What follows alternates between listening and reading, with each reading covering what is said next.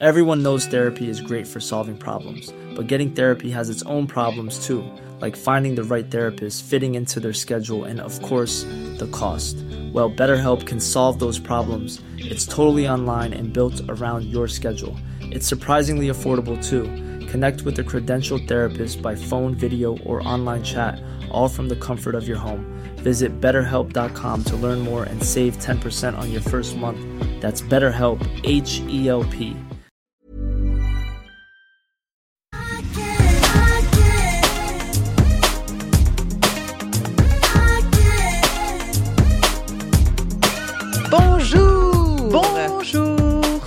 det har varit så härligt att träna franskan. Bonjour!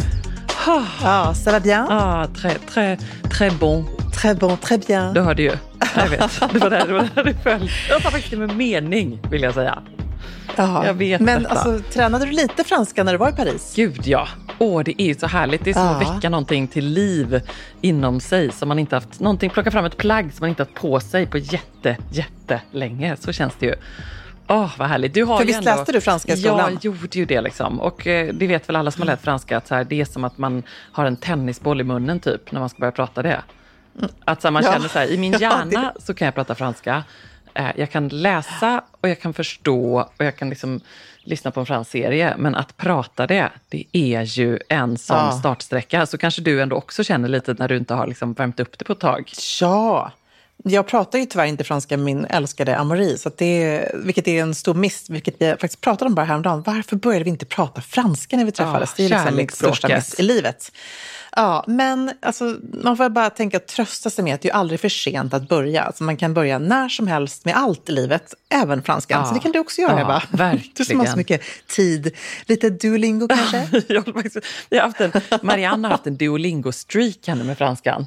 Ja, vad bra! Det är jättebra. Ja, vad är hon uppe på nu? 15 dagar i rad eller något sånt där. Ehm, Ja, väldigt så kul. Älskar bra. Duolingo. Men Vi måste ändå tipsa om det, för det är våra barn som eh, också är faktiskt tyvärr då inte pratar franska med sin pappa. Eh, de kör mycket Duolingo för att bara så komma in Ja. i det. Men, eh, men samtidigt så tänker jag att jag minns bara när man, eh, eh, när man fick åka iväg till Frankrike, bara på de här språkresorna, man kommer ju in i alla språk, Ja. Mm. men man måste liksom vivre avec la langue. Det är liksom så här, man måste bo i språket. Verkligen. Verkligen. Ja, Okej, men alltså anledningen till att vi snackar nu franska du och jag är för att du har varit i Paris Ja. på en drömmig eh, familjeresa. Och jag har varit på en liten kortare resa och vi åkte precis förbi varandra. Jag tror att jag landade när du, du lyfte ungefär så, Ja, eller vi, hur? vad heter high five på franska, Emilia? Det vet jag inte. Det, det Vi gjorde en faktiskt eh, inte. salut cinq, kanske. Ja. Absolut. Icke franskt. high five. Ja, vi gjorde en en, I, en I Vi gjorde five. en high five, det gjorde vi verkligen. Jag gled in eh, och jag är så, jag har liksom sparat detta, vi kan nästan avslöja det, att vi pratade här precis innan och stämde av lite. Nu sitter jag här parkerad i Falsterbo eh, i vår eh, härliga eh, grönrutiga bäddade säng, en kopp kaffe, Johan är på stranden med barnen, vad solen strålar, det är liksom en fantastisk dag. Eh, så underbart. Jag kom Åh. hit, sladdade in i Falsterbo igår eh, och känner fortfarande en enorm stress i kroppen. Men, och därför kommer jag prata ganska fort, men det, så är det. Det kanske blir bättre nästa vecka. Ja. Eh, jag vet att du också är lite också- på speed. Ja, Ja. ja. Nej, jag är inte, jag är inte där nu. Men du har också varit i, i um, Dalarna och bakat brownies. Ja, jag jag har också varit i Stockholm och eh, jobbat. och sovit ungefär. Eh, jag ska skicka dig en skärmdump Ja. sen på min härliga eh, Fitbit-sömn den här veckan. Nej, men, Alltså, den det- sämsta natten var tre timmar och tolv minuter.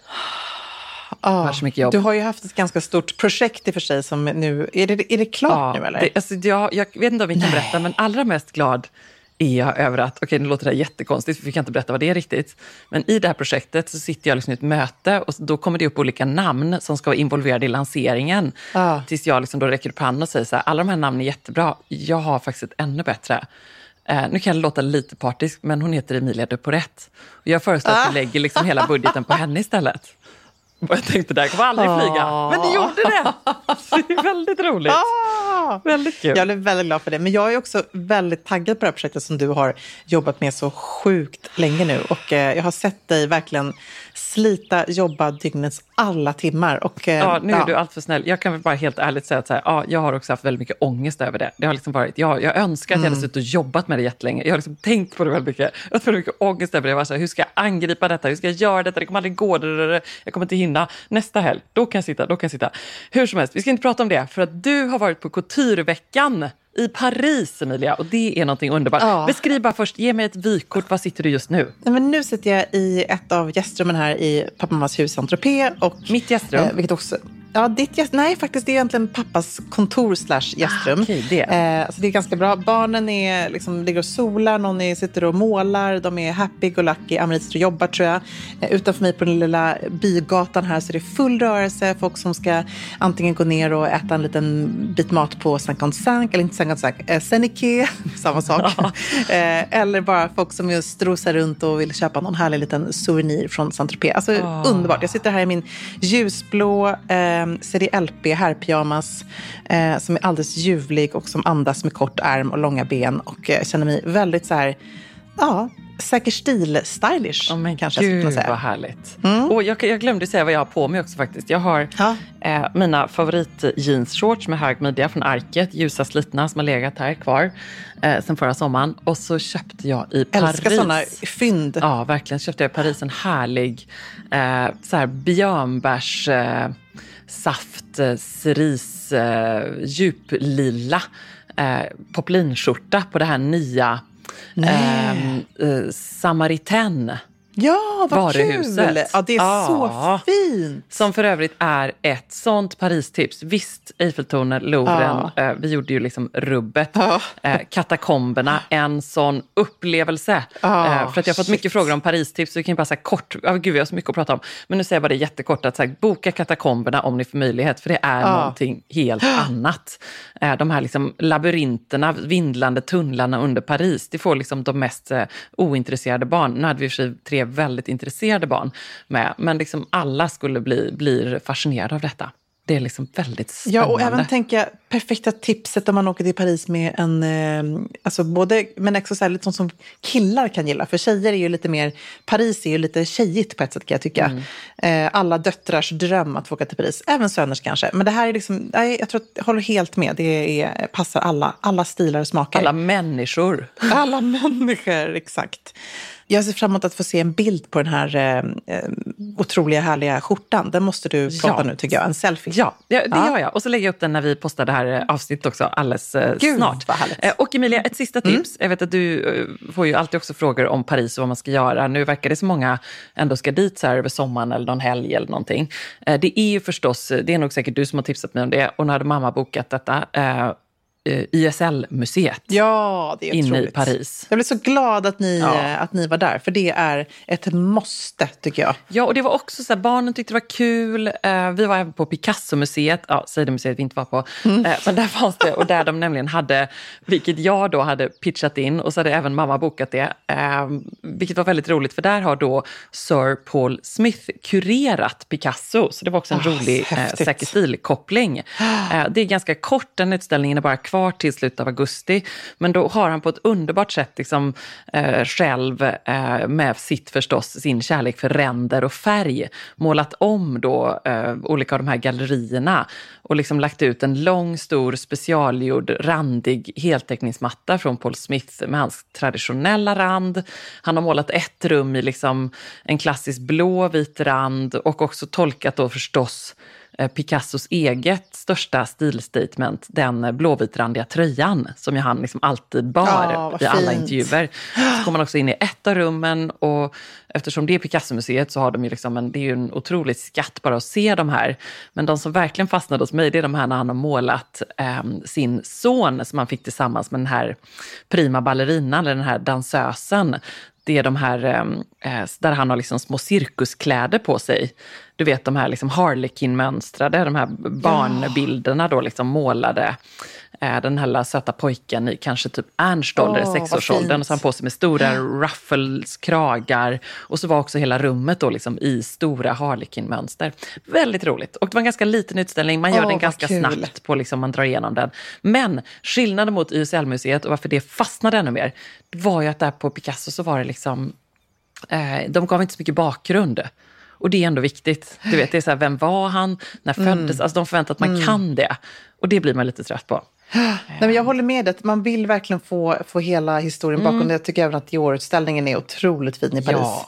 Ehm, och att man också får hela den här. Den har ju du redan sett i, i London tror jag, eller hur? Ja. Eh, nej, jag, jag älskar de där. Och jag, sen så älskar jag också, vilket jag också om jag får slänga till ett till Ja. museitips, vilket jag inte hann, för det var stängt när jag var där nu tyvärr. Och på onsdagen hade jag ett helt galet schema. Eh, på tisdagen hade jag gärna åka då till Fondation Louis Vuitton, eh, där eh, Basquiat och Andy Warhol-utställningen Ja. är. De var ju två vänner, det fanns jättemycket synergi mellan dem. De eh, målade av varandra, porträtterade av varandra. Alltså, det är så en fin story, hela deras ja, Love Art Story. Um, så den pågår tror jag till och med slutet av augusti. Så är man i Paris så ska man också, tycker jag, absolut boka in eh, det här. För det är Frank Gehry som har gjort även byggnaden. Den är magnifik. Eh, bara kort utanför Paris, alltså tar en kvart med taxi. Man kan säkert åka kommunalt också. Så att, nej, det finns så mycket att se. Ja. Det är väl underbart. Det är inte bara... Det är lätt att man bara tänker att det är Louvren och Eiffeltornet. Och har man gjort det så behöver man inte se något mer. Men det finns ju så mycket annat att se också Ja. i Paris. Hela tiden poppar upp nya magiska utställningar. Och eh, såklart, nu både dina och mina barn tankade med modeutställningar som de var, satt i vagn. Jag har ju släppt med Baltasar Elektra liksom överallt över hela världen på sådana här visningar. Um, och de tycker det är så spännande för det finns som du säger, när de är äldre så förstår de historien bakom. Men när de är små så är det ju så mycket för ögat att se. Och jag tror i hela den här eran idag med där allting är digitaliserat och mode är ju också så eh, före sin tid hela tiden. Även om det kan vara plagg från 50-60-talet så finns det ju spännande silhuetter och coola material och broderier och allt det här som man annars inte får se. Så jag tycker nästan att så här, det hör till lika väl utbildning att gå på ett konstmuseum och se Mona Lisa så ska man faktiskt se en modeutställning för att förstå och också få så här, känslan och respekten för kläderna man bär. Att det, är så här, det ligger ett hantverk bakom. Det är två händer som har gjort de här eh, kläderna. Ehm, Verkligen. Kanske en maskin i vissa lägg, men ändå. Och sen är det alltid det som fastnar, det är ju liksom också tror jag hos barnen mycket då det här på um, YSL-museet som då ju är i ehm, deras gamla ateljé och kontor. Så han bodde ju inte där huset utan han hade ju liksom sin ateljé och sitt eh, privata eh, kontor under decennier. Och det finns ju då bevarat. Så då kliver man liksom in och så får man se hans skrivbord. Där ligger hans glasögon lite som så här kvarglömda. Massa små liksom, härliga, vackra små föremål och eh, knappburkar, eh, sidenprover, en kaffekopp och liksom som ett så riktigt, riktigt som, nästan som Estrid Erikssons Ah. skrivbord på Svenskt Tenn. Alltså de där, jag älskar ju de där liksom Exakt. arbetsplatserna. Det tyckte de också var kul. Och så ser Ah. man liksom en bild, en liten svartvit film när han sitter där och så vänder man sig om och så ser man det. Eh, så det är ju väldigt kul. Mm. Eh, och så när man just, de här ikoniska modeskaparna, då är det ju så här, förstår ni, liksom, att innan han gjorde det här, innan han gjorde den här smokingen, det var liksom, folk hade inte på sig det då. Tjejer hade inte kostym på samma sätt. Och då blir de så här, ah, kul, spännande. Ja, det blir roligt. Ja, coolt. Det är så roligt. Otroligt fin byggnad också. Otroligt fin byggnad också. Berätta om Paris! Alltså det såg så underbart ut. Och Nej, tack men för att du fick följa med. Det var så härligt. Ja, men det var ju som sagt, ibland som jag skrev till dig, ibland är underbart kort ett sånt fenomenalt Ja. eh, koncept. Ja. För att man maxar ju. Så jag kommer dit eh, och hade faktiskt någon timme på mig på eftermiddagen. Så att jag sprang runt i Saint-Germain och eh, bara kollade en massa konstgallerier och härliga butiker med gamla vintagemöbler. Eh, jag är fortfarande såklart djupt inne i min eh, renovering hemma och på jakt efter mycket härliga grejer. Eh, och hittade så mycket fantastiskt som var så fruktansvärt dyrt så att det var ingenting jag kom hem med. Men jag blev väldigt, väldigt, väldigt inspirerad. Och man blir också bara inspirerad tycker jag när man går runt i Saint-Germain och Ah. tar bilder på alla så här, eh, dörrhandtag och Ah, alla så tusen nyanser av blåa dörrar som Paris har Ja. och eh, röda dörrar. De är så, alltså man kan inte, ja, jag vet inte hur mycket material jag har faktiskt i min mobil ifrån mina Parisresor just för att man bara plåtar så mycket byggnader och annat. Man behöver ju inte bara gå runt och se det i flera dagar. Ja. Men jag fick med en sån härlig dos och kunde göra det här som jag faktiskt oftast inte kan göra för att man inte har eh, luckor i schemat. Men nu hade jag ju det, vilket var härligt. Um, och sen då nästa dag så hade jag två roliga visningar på mitt schema och eh, um, två andra besök i eh, lite ateljéer och eh, ett annat möte. Så det var liksom en härlig späckad dag och sen så gick flyget klockan nio tillbaka till Nice. Eh, så det var bara att upp och köra och ehm, jag hade liksom dagen till ära unnat mig någonting som var så sjukt lyxigt och haute couturigt, nämligen en egen bil med en egen chaufför. Nej. Alla mina kläder. Ja, Nej. Så jävla härligt. Jo, Hur gick alltså, detta till? Gå, ja, ska man gå på haute couture så måste man göra, för det är liksom tjoff tjoff mellan visningarna. Dessutom hade jag ju lyxen att ha ikoniska hårstylisterna, eh, hårmagikerna, både då Johan och även Peter ifrån Björn Axén. De hade varit där och gjort eh, Stefan Holland-visningen, vilket är ju helt otroligt att Björn Axén är på plats ja. och gör haute couture-visningarna. Och det gjorde de för fjärde gången, så wow. det var ju absolut inget de inte har gjort tidigare. Men otroligt bara det. Så de var på plats. Förstås då Johans eh, fästman Fredrik Robertsson, kompis till oss, eh, som också var där och som är ju en liksom, central figur, person, en stjärna under coutureveckan. Så att han är liksom ett måste. Det, är så här, det blir ingen couture utan och Fredrik. Och verkar typ känna alla. Ja, känner alla, är på allting. Alltså han är en superstar. Liksom. Folk blir ju, går ju bananas när han kliver ur sin bil. Eh, men hur som helst, så jag fick ju då även fixat håret. Och då sa Johan så här, nu måste måste vi eh, se till att du också fixar håret mellan visningarna så att du har olika frisyrer. Ja, men alltså, så underbart. Härligt. Och hur gick det ja. till? Nej, då fick vi, åkte vi först till, um, åkte jag först till deras hotell, gjorde morning där, eh, tog bilen till Balenciaga-visningen eh, och eh, så såg jag den, har man en taxi och då är det också så här, då måste du ge ehm, till då Balenciaga att de behövde ha för att bilen ska kunna åka förbi utanför precis, så måste de ha registreringsnummer. De, chauffören, de hade tänkt skicka en bil till mig, men det hade jag redan bokat en, en chaufför själv för att jag ville ha liksom från morgon till kväll tills jag, tills jag åkte på kvällen. Um, så då är det liksom, du måste ha din sticker, det är liksom super security. Um, Vad sa du, du måste ha din? Du måste ju ha, det är ju väldigt mycket säkerhet ja. generellt kring de här visningarna. Det är ju supermycket kändisar och andra personer som är där. Så att det är ju du vet, 30-tal säkerhetsvakter ah. kanske bara liksom runt omkring och sådär. Um, också för att de här couture-klienterna har ju smycken värda ja, hur mycket som ja. helst. Alltså det, är, det är så mycket som kan hända ja. på en sån här visning. Um, det är inte bara Cardi B och Offset, utan det är ju super, um, ja, speciella personer ja. som flygs in från hela världen som är på plats. Alltså utifrån när man tittar på det eh, och följer via Insta så fick jag liksom, eh, lyxiga rapporter från dig. Så är det ju nästan ännu, det är roligare för att det är mer galen publik. Ja, det är ju det. På de här än på vanliga modeveckorna. Här sitter liksom inte lika många eh, svartklädda modejournalister eh, och inköpare som har munnen som ett streck. Här är det liksom It's a show. Ja, men det är ju faktiskt en show. Och det är ju, normalt om man går på en vanlig visning så ju, blir man ju lite starstruck när man ser Anna Wintour kanske. Um, men här och Tim Blank som är de här otroliga, liksom, smarta, uh, skarpa journalisterna, precis som du säger. Där kanske det domineras lite mer av influencers från olika marknader, men här är det ju verkligen couture-klienterna. Ja. Um, och då chefredaktörerna, så det är de som är inbjudna i stort sett. Kanske någon annan. Bredvid mig satt någon fransk filmmakare som säkert var jättestor, jättekänd, som jag inte riktigt vet vem han var. Eh, eh, och det var någon huvudjournalist eller redaktör från eh, Le Monde. Alltså, så det är klart att de är ju där på plats. Eh, men sen så var, och det var så kul på, på ehm, Balenciagas visning och på alla visningar så har de ju också sina musor. Eh, och vad jag inte visste var att JJ eh, Johansson, eller Johansson, han är ju svensk eh, sångare, precis, artist. Jeje! Jeje, ja. precis. Han var ju där och det här är så sjukt. Jag då med min totala eh, dement, för dement. Jag bara, gud vad jag kände igen honom. Så här, han ser så cool ut. Han var ju ja. coolast av alla liksom, med sin otroligt perfekta blonda frisyr. Han är lång, han hade liksom, en välskräddad Balenciaga haute couture-kostym. De här väldigt speciella lackskorna som är liksom överdimensionerade. Hur ser de Men ut? han bara bar ju upp den här looken.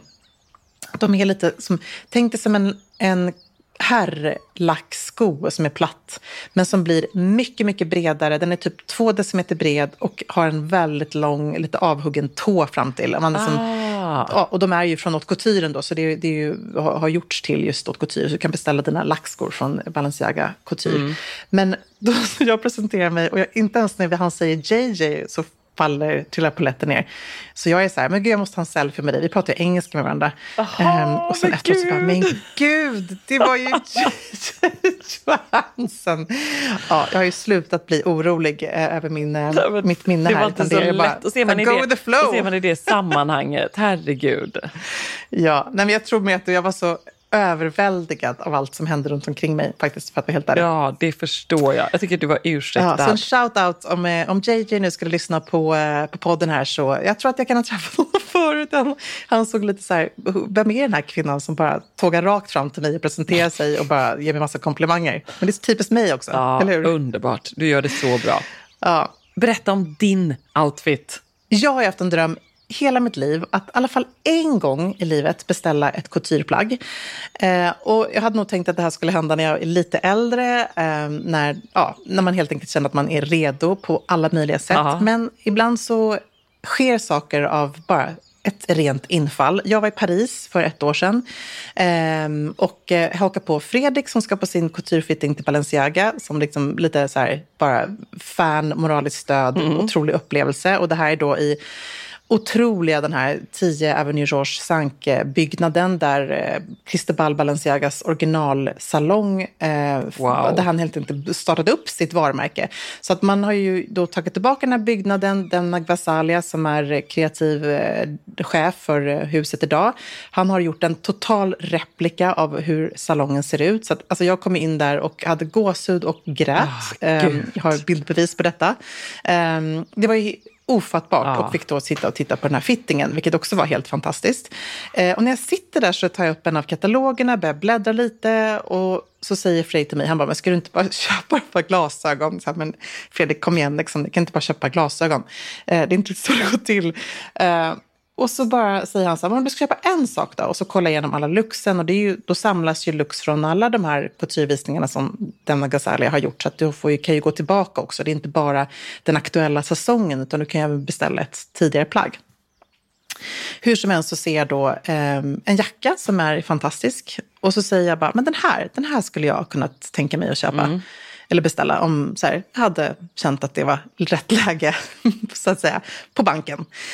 Um, och, sen så, um, och sen så är det bara, händer allting lite så här spontant som det kanske händer när man är i ett sånt uh, showroom. Jag fick, jag fick prova den och bara så den är perfekt. Uh, den är helt otrolig. Uh, det är alltså en siden... Ja, för då fanns den där i din, i din storlek? Alltså den... Eller den passade ja, precis. Dig. Ja, den, fanns just, den, den passade jättebra för allt som han gör är ju ja. väldigt oversized. Så att ja. säga. Så, att, så att då hänger den där, jag får på mig den. Eh, den är, eh, har de här rundade axlarna, den har, eh, det är en som tjockt sidentyg, men det är en slags denim tyg som är, har en siding, sidencoating. Man får den känslan lite grann. Aha. Och den här otroligt dramatiska stora kragen som både kan fällas ner men som är sydd för att stå upp. Mm. Så det är dubbel layering hela vägen. Eh, och sen de här råa kanterna både kring ärmsluten och kring då ner till på, på jackan. Eh, och sen har den ett brett enormt långt och härligt sidenskärp som man då knyter i midjan. Och jag kände ju direkt när jag provade att den här är perfekt som en klänning om man vill ha den som en kort kort, men också otrolig att ha till ett par svarta sidenbyxor eller en lång svart kjol. Och då kände jag så här, nej, man ska inte köpa couture för att det är någon slags överdåd som sen får hänga på en mannekäng eller hänga på en, jag vet inte, i garderoben som man använder en gång. Det är ju väldigt, tycker jag, mycket så couture ja. har varit fram tills nu, eller de senaste åren i alla fall, att man har velat köpa couture för att det ska synas att det är couture. Eh, jag tänker på Elisab, alla de här som har de här överdådiga liksom, broderierna och det är som så magnifikt så att det är som ja, smycken nästan. Men jag älskade just med både Balenciaga och hans eh, estetik när det kommer till couturen, att det är ändå plagg som är så här, uh, man vet, och vet man så vet ja. man, men det skulle också kunna vara en jättefin jacka som jag har beställt ifrån någon annan. Alltså ja. så. Um, och då blev jag så lockad av det och så kände jag bara, nej, nu är det så att uh, jag är värd den här helt enkelt. Ja.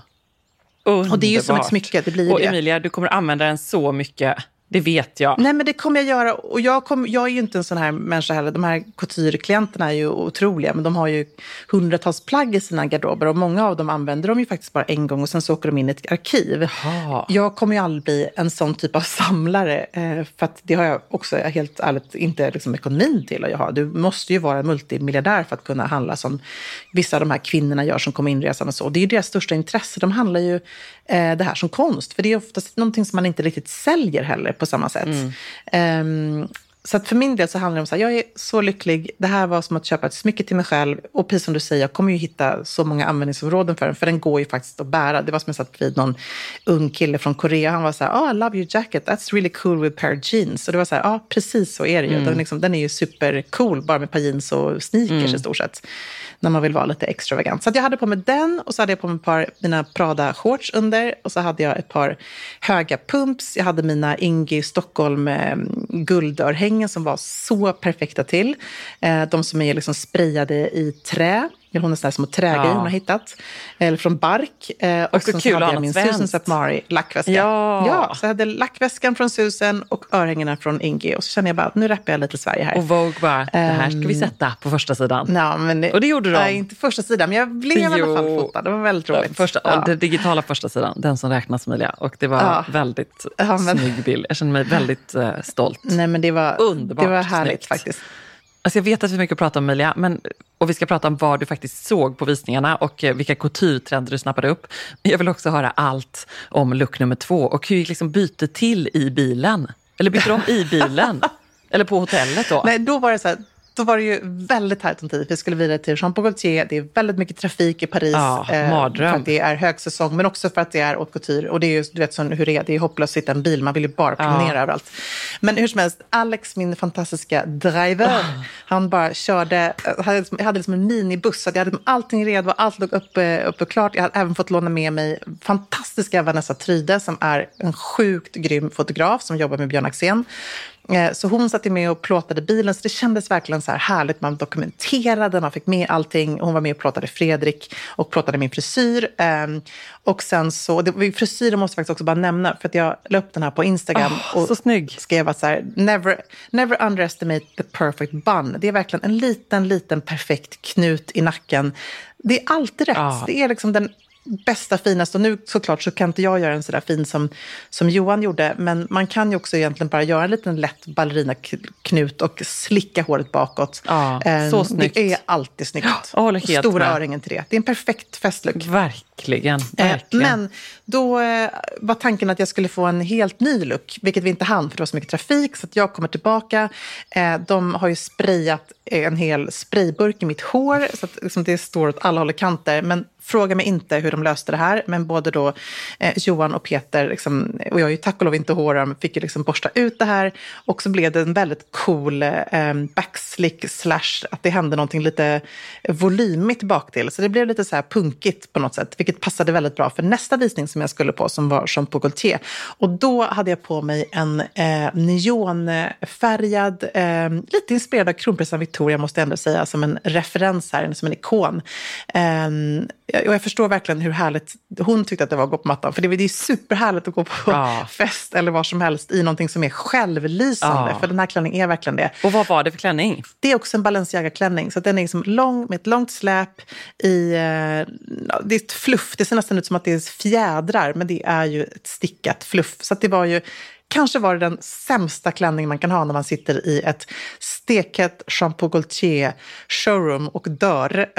Men, för det var så fruktansvärt varmt. Men det var ändå värt det, för det var härligt att dra på sig någonting sånt som syntes, ja, måste jag säga. Ja, men underbart. Och hade du lånat den eller är detta något som hade åkt med då från Stockholm mm. till Marstrand, till Saint-Tropez, till Paris?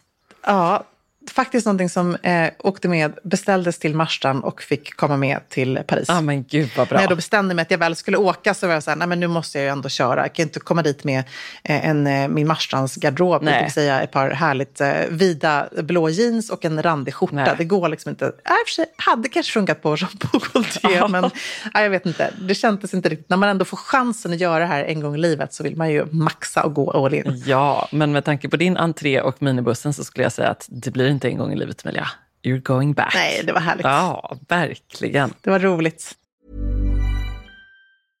Hey, I'm Ryan Reynolds. At Mint Mobile, we like to do the opposite of what Big Wireless does. They charge you a lot, we charge you a little. So naturally, when they announced they'd be raising their prices due to inflation, we decided to deflate our prices due to not hating you.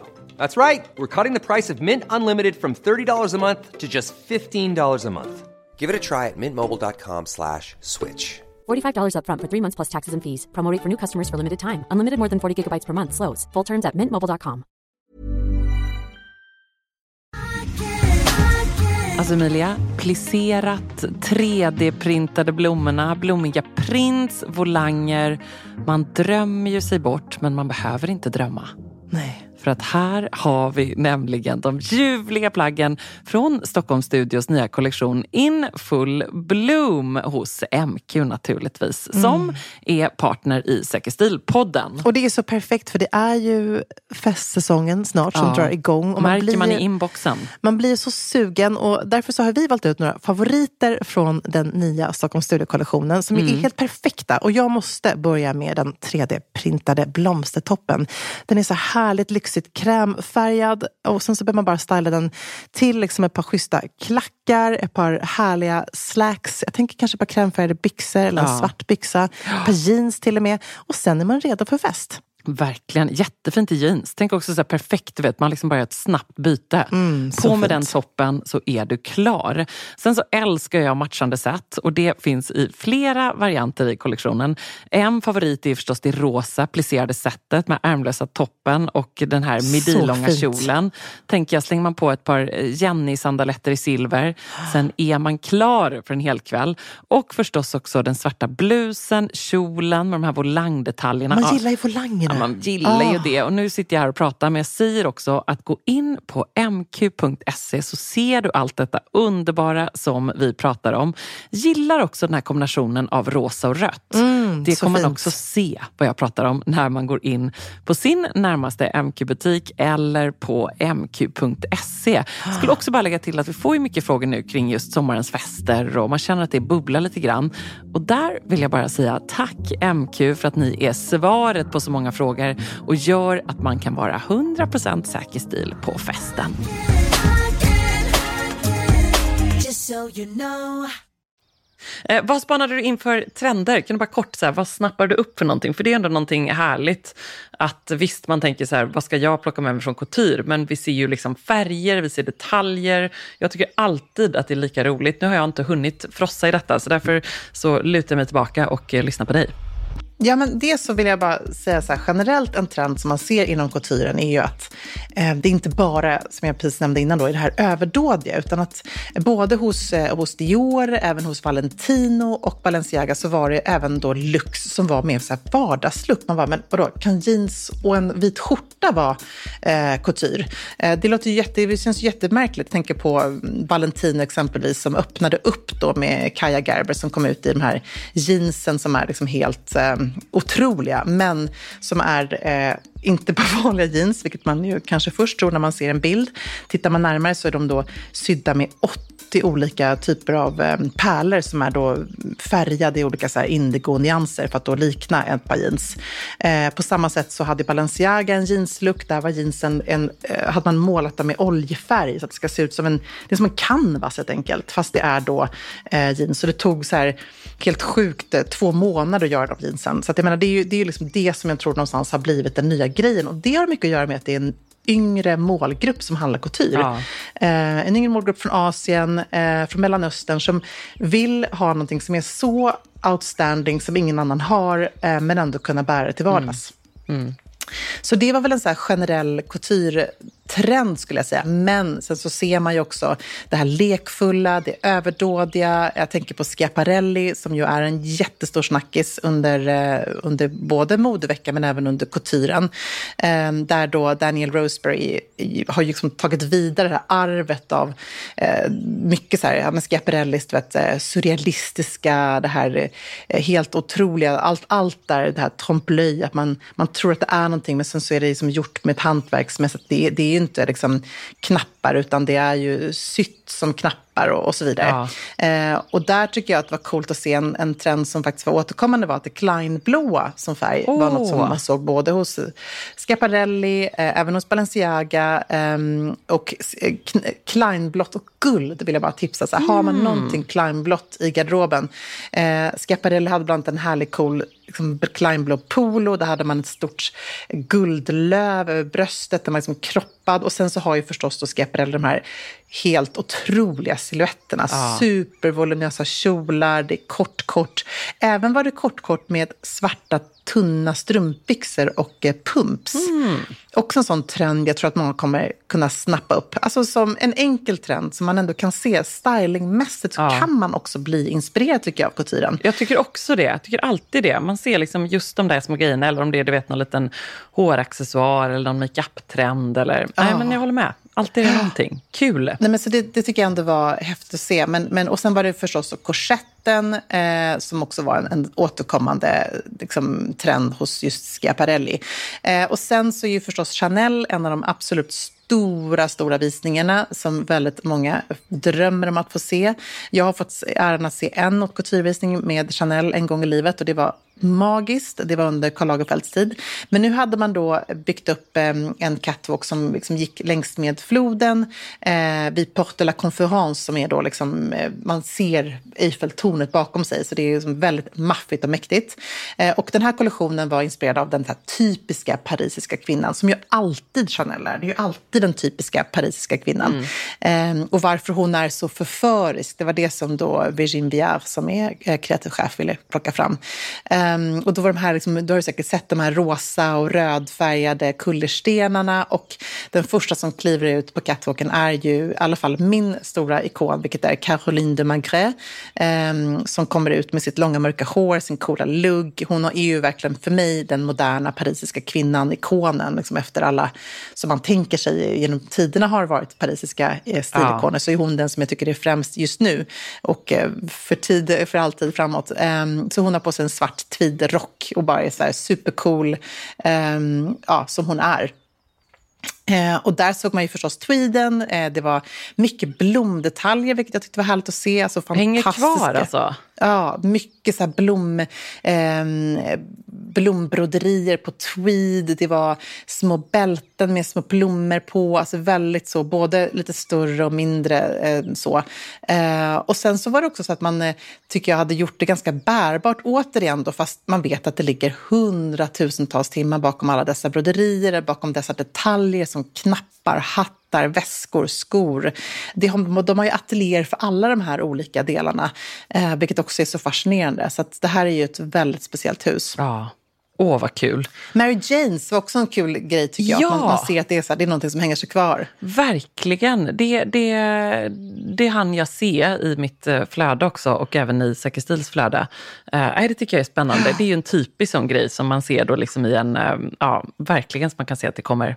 Jag tror också kanske Mary Janes att vi har sett det bubbla ganska länge men jag tycker liksom inte när man har eh, när man strosar runt i Stockholm eller Göteborg eller så, att man har sett det så mycket. Men det kommer vi nog göra snart. Nej, jag håller med. Att nu kommer det liksom sippra ner ut på gatan mer. Ja, jag tror så fort eh, kanske lite mer, eh, ja men typ Arket släpper ett par Mary Janes så kommer ju folk också förstå att det är en sån härlig look. Ja. Och det, det är så himla fint tycker jag att ha både till en lite så här, som, som Chanel stylar till en snävare cigarettbyxa, ett par Mary Janes, en lite längre kavaj eh, eller bara till strumpbyxor, till kjolar oavsett längd. Det är ju en cool, det klär ner men det är lite mer feminint än att man ska klä ner en look med paloufers till exempel. Ja.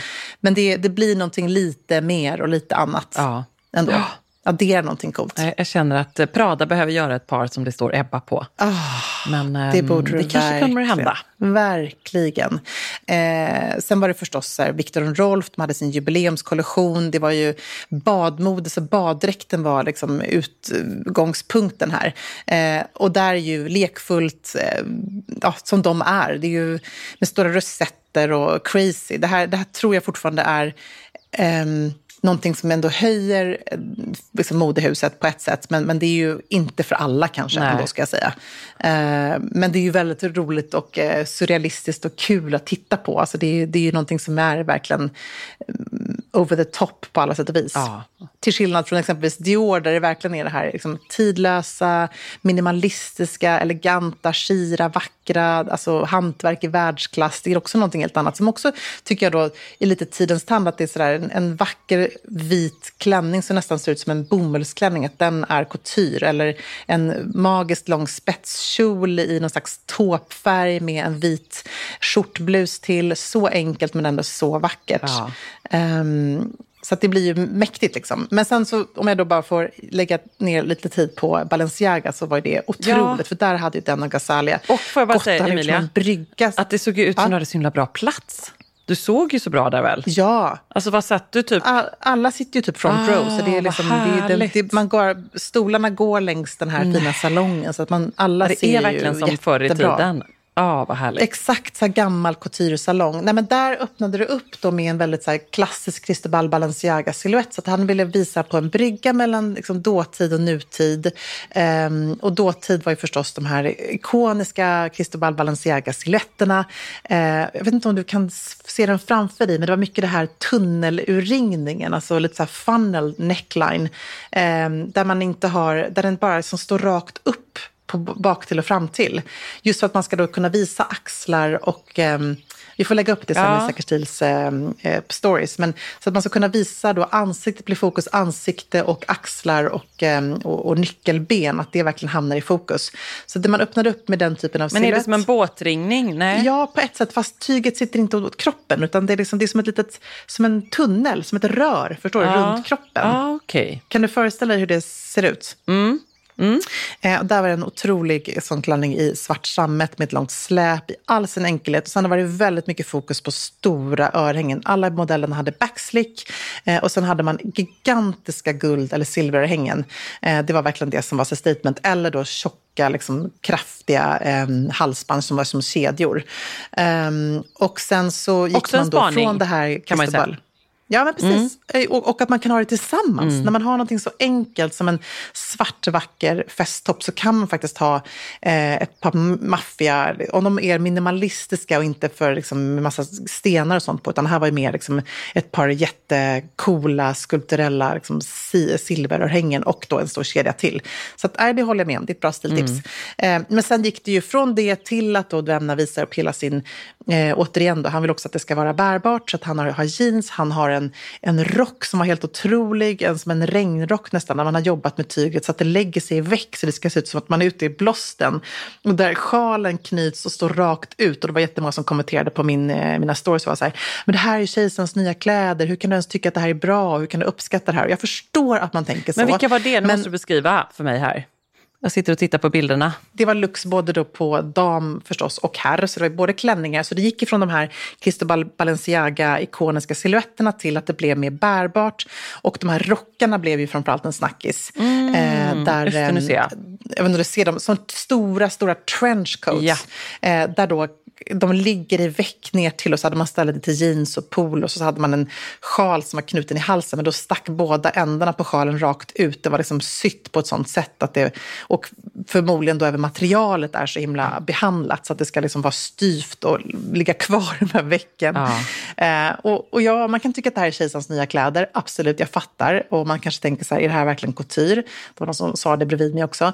Men när man vet hur mycket tid som ligger bakom för att få plagg och material att kunna jobba på det här sättet så är ju det ett hantverk lika väl som att sitta och brodera å andra sidan. Ja, eller det, hur? det är en väldigt härlig synvilla, precis som du säger, som att det liksom far en stormvind genom plagget. Ja, ja, det är... Gud, så svårt det måste vara att få till det. Ja, jättekult. Jag vet. Jag sitter och tittar på det nu. Det ser väldigt, eh, väldigt fascinerande. Man kan inte sluta titta på det. Man undrar så här, hur gjorde de? Hur går det till?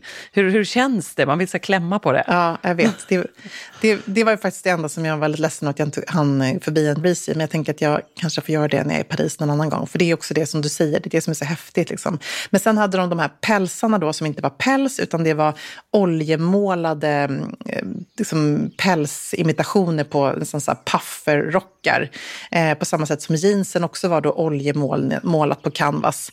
Så att extremt speciell teknik. Och man tänker så här, det här kan man ju aldrig tvätta. Kan man, vågar man då bära det och så vidare? Och, och det är så här, nej, det kan du nog inte tvätta.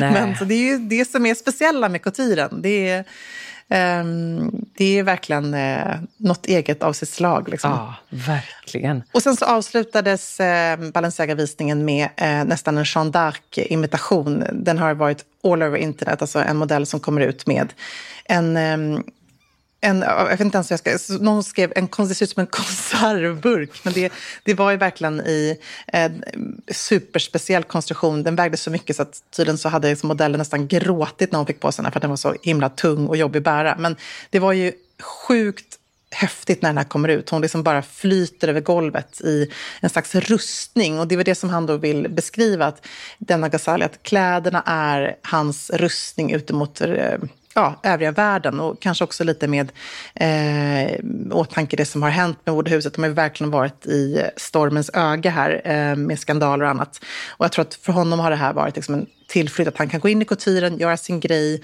eh, fokusera på det, att han då ser det, det hela, eh, och vilket jag tycker är ganska fint, för så tycker jag också med kläder, att det blir ju som en rustning mot allt annat när man verkligen hittar sin stil. Och det behöver inte vara en rustning per se, utan det kan också vara bara att man har sin absoluta favorituniform på sig, sin favoritlook och känna sig trygg och snygg i det. Så att, eh, jag tyckte det var en, en spännande eh, tolkning helt enkelt av hur couture också kan vara. Ja, och det var ju också en sån supersnackis. Den klänningen såg man ju liksom överallt eh, och jag kunde inte låta bli att tänka på att eh, det vore ju fantastiskt att se typ eh, Beyoncé eller någon annan i den på någon oh, lämplig eller gala eller någonting här framöver och det kommer vi väl säkert göra förmodligen då liksom i en... säkert göra. Eller Lady Gaga eller vad det nu kan vara. Men förmodligen liksom i en variant på den och att de gör om den. Men ändå väldigt, ja. väldigt eh, spektakulärt. Och det är ju det det ska vara. Det är ju härligt. Ja. Ska provocera lite. Ja, eller hur? Ja. Jag håller verkligen med. Det måste, mode måste få provocera. Det är, det är därför det uppkom en gång i tiden. För att folk skulle bli lite irriterade. Ja. Att man blir så här, men är det här snyggt eller är det fult? Eller är det bara idioti? Eller vad är det här för någonting? Det är också det som är underbart med mode. Och det kan man ju känna när man går på en konstutställning som du gjorde på YSL-museet eller när man ser på en visning eller man tittar på bilder, alltså vad som helst. Man plockar upp en modebok.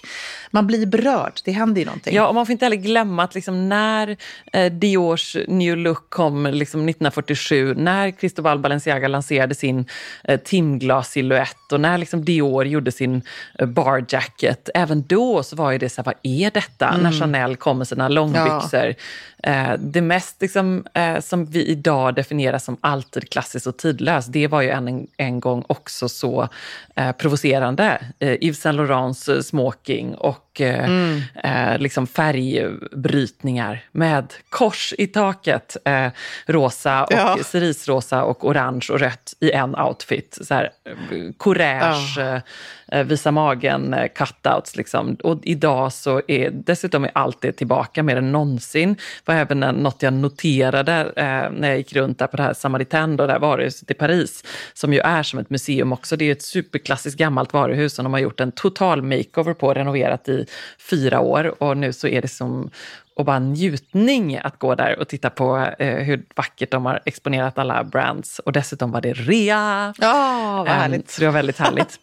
väldigt härligt. Men, men just så här att det är, det är så mycket eh, Courage och alla de här superklassiska eh, varumärkena och de är helt tillbaka. Men man får inte glömma det när man ser ja. en knasig Precis som du säger, att så här, kejsarens nya kläder, ja men det har man sagt i alla tider om det som är banbrytande ja. och intressant. Ja, och jag tror man måste bara titta på det med ett öppet sinne och, och precis som man tittar på ett konstverk. Det, mode är ju konst och framförallt couture är ju konst, eh, tycker jag i allra högsta grad. Precis, man kanske inte ska tänka så här, den där kan man ju inte ha på sig. Man bara, nej, det kanske man inte kan. Och det kommer du nej, aldrig det, ha. Det är inte meningen heller. Inte meningen exakt. väldigt, väldigt härligt. Men Emilia, när kommer du ha de här underbara kreationerna eh, nu eh, på oh. det nästa gång tror du? Ja, alltså alla gånger när vi firar tio år nästa år, ah, då kommer jag bra. 100% ha på mig dem såklart. Eh, jag tänker att eh, äntligen har jag något med färg i min garderob så att jag kan matcha min stilsäkra kollega. Mm. Du är så sjukt bra på färg. Jag är inte lika bra på det. Jag är lite mer pastell och lite svart och vitt och sådär. Så jag känner att nu har jag någonting som kan ta för bra. sig. Så att, det här, gud, det här är något någonting jag kommer använda. Och den här galna neonklänningen, som sagt, det var som Amori sa, han bara, men tänk vad härligt när du i höst bara går på middag hem till någon, då tar du på dig den och så kommer det liksom, du bara, ja, kommer det bli en härlig grej. Så, att det, menar, så ska man också, tycker jag, använda sina festplagg eller finare plagg, att man också kan se att så här, man måste kunna använda dem, ha kul med dem och inte, det behöver inte vara så allvarligt jämt. Man kan få vara lite överklädd då och då. Det, det mår ingen dåligt av. Verkligen. Vet du vad, det är faktiskt det, du, nu tog du orden ur min mun, för det är det jag ville avsluta med att så här, skicka med eh, alla eh, där ute, eh, Säker stil-vänner i sommar. För jag kom ju hem hit igår till Falsterbo, eh, megastressad, sån liksom total stress i kroppen. Eh, vi skulle iväg på en urhärlig sommarmiddag där jag visste att jag bara skulle så här, landa eh, och det var liksom chill och trevligt, så det var ingen, ingen stress med den egentligen. Men såklart när man är lite stressad står man ändå där så här, åh, vad ska jag på mig? Och jag bara, Johan, vad ska jag på mig? Vad ska jag? Så. Ehm, och jag, det var också en mycket stilsäker värdinna som jag vet eh, skulle vara fab, mycket riktigt var hon det, eh, i en glitter, silverglitter metallic, tror jag, någon slags Missoni-liknande kjol, eh, vit krispig skjorta, snyggt. diskret men urhärligt diamanthalsband och liksom glittrande sandaletter med små lite strass på. Jättefint, perfekt sommarlook. Och då tog jag just, då hade jag liksom, eh, packat ner, eh, inspirerad av Emilia de Porrett, min eh, svarta eh, sidenkjol som har liksom en kort kjol under och lång, långa, Oh, två ja. långa sjok bak till och fram till. Åh, den är så hade jag snygg. den och så hade jag en eh, som är hellång kjol. Eh, så då hade jag hellång kjol, eh, platta sandaletter med glitter och så tog jag då en svart sommarlook med min svarta stylintröja som är stickad med transparent upp till. Åh gud Eh, vad liksom hel med svart bh under. Ja, Jag tänkte också när jag gick hemifrån så här, ja, lite overdressed, men det här är ändå sommarens stilmantra. Att när ska Ja. jag annars använda en eh, härlig eh, sommarsvart eh, festkjol som ju lika gärna skulle kunna ha på en smokingfest som på en eh, sommarmiddag. Underbart. Eh, och det var ju härligt. Ja, men alltså, jag älskar att du hade på det. Jag såg också någon ursnygg bild på dig när du står i en svart kostym, vilket också var så himla stylish och härligt mitt i sommaren. Ja. Eh, det är bara en sån grej tycker jag gör att, att det sticker ut. Alltså man är, går ju runt i de här härliga ljusa sommarklänningarna och blommiga klänningarna. Men så fort du faktiskt får någonting svart på sommaren så blir det ju på en gång, du sticker ut på en gång. Så det är otroligt effektfullt. Ja, det är det. Svart är nästan ännu snyggare på sommaren skulle jag säga. Ja. Nej, men svart, färg, whatever. Bara har du det där festliga som du liksom packat med dig, ha på dig det. Mm. Ja. På med det bara. Vad, vad har du något stilmedskick nu? För att nu är du i Saint-Tropez, eh, där är man ju snäppet mer Mm. dressad. Och sen beger ni tillbaka till Marsan. Ja, men där tänker jag också ska utmana mig, för där Bra. kan jag bli lite slapp faktiskt, vilket ju är härligt och jag älskar också det. Eh, men då tänker jag också att jag ska, när jag går bort så ska jag våga ta fram någonting som kanske inte känns sådär Marstrandslikt, utan bara våga sticka ut lite i det. Det kanske inte blir den neongula klänningen direkt, men, men nästan skulle jag Ja. säga.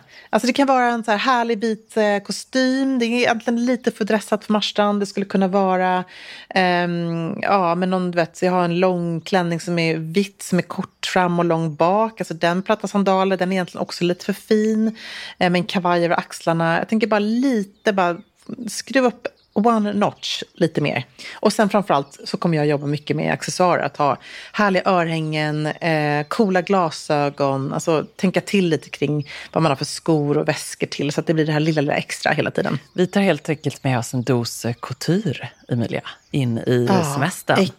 Exakt. Couturesommaren. Couture-sommaren 2023. Nu händer det, säger jag. Nästa Ja. stund kommer jag, nu sitter jag här i mina jeansshorts. Men det är också okej. Det är liksom bara, Ja. Man behöver bara små minuter av couture på sin semester. Ja, Eller en mindset av exakt. couture.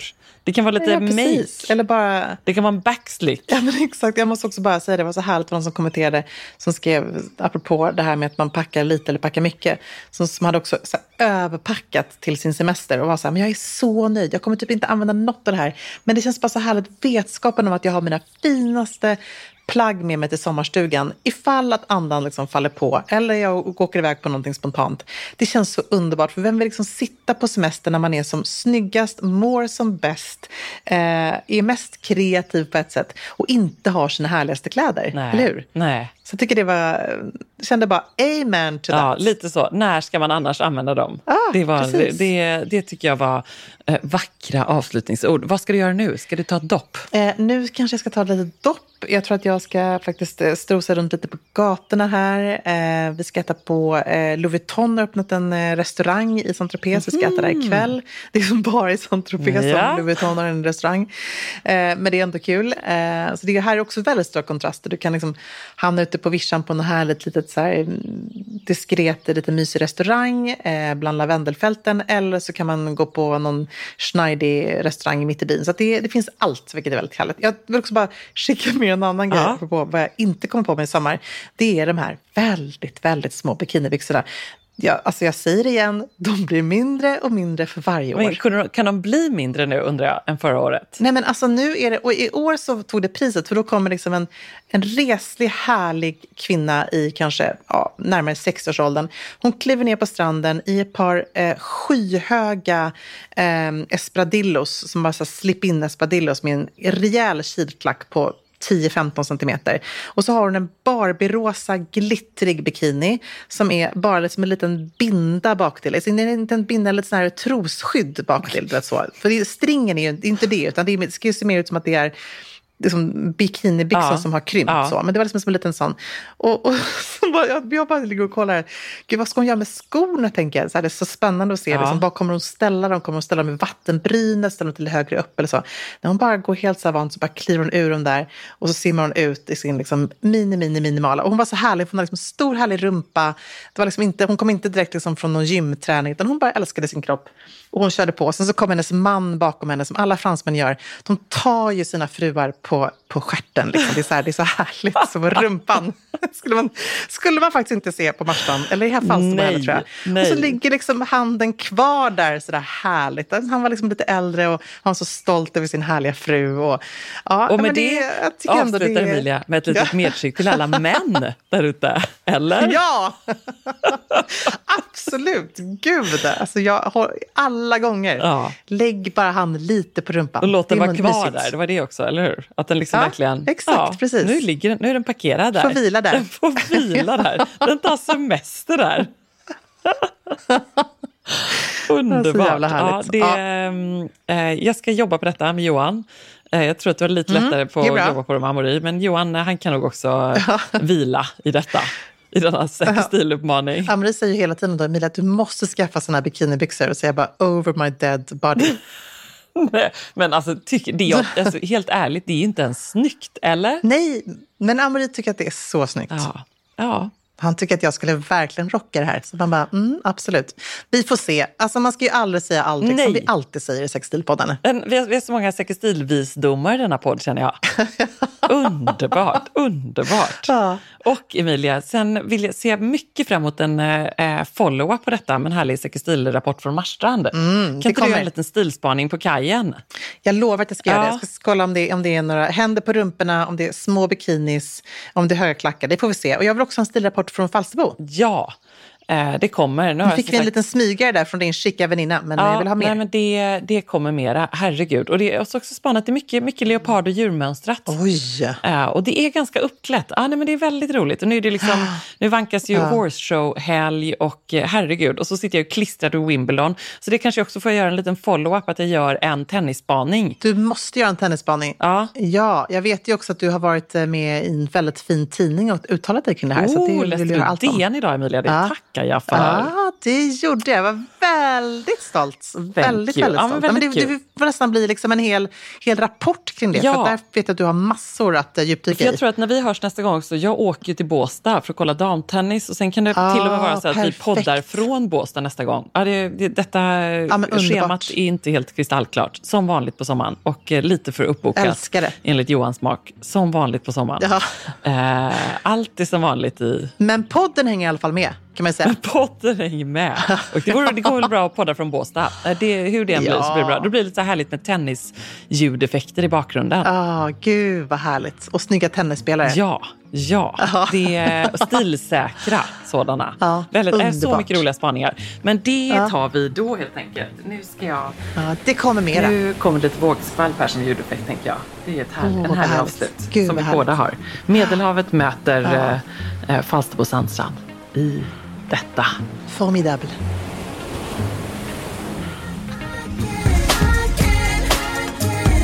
Just so you know, she can, she can be the one I can have. Just so you know.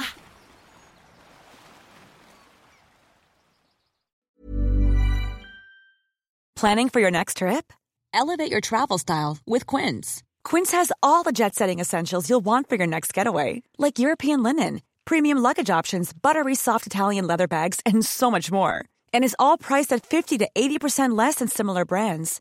Plus, Quince only works with factories that use safe and ethical manufacturing practices. Pack your bags with high-quality essentials you'll be wearing for vacations to come with Quince. Go to quince.com slash pack for free shipping and 365-day returns. Planning for your next trip? Elevate your travel style with Quince. Quince has all the jet-setting essentials you'll want for your next getaway, like European linen, premium luggage options, buttery soft Italian leather bags, and so much more. And is all priced at 50 to 80% less than similar brands. Plus, Quince only works with factories that use safe and ethical manufacturing practices. Pack your bags with high-quality essentials you'll be wearing for vacations to come with Quince. Go to quince.com slash pack for free shipping and 365-day returns. Hi, I'm Daniel, founder of Pretty Litter. Cats and cat owners deserve better than any old fashioned litter. That's why I teamed up with scientists and veterinarians to create Pretty Litter. Its innovative crystal formula has superior odor control and weighs up to 80% less than clay litter. Pretty Litter even monitors health by changing colors to help detect early signs of potential illness. It's the world's smartest kitty litter. Go to prettylitter.com and use code ACAST for 20% off your first order and a free cat toy. Terms and conditions apply. See site for details.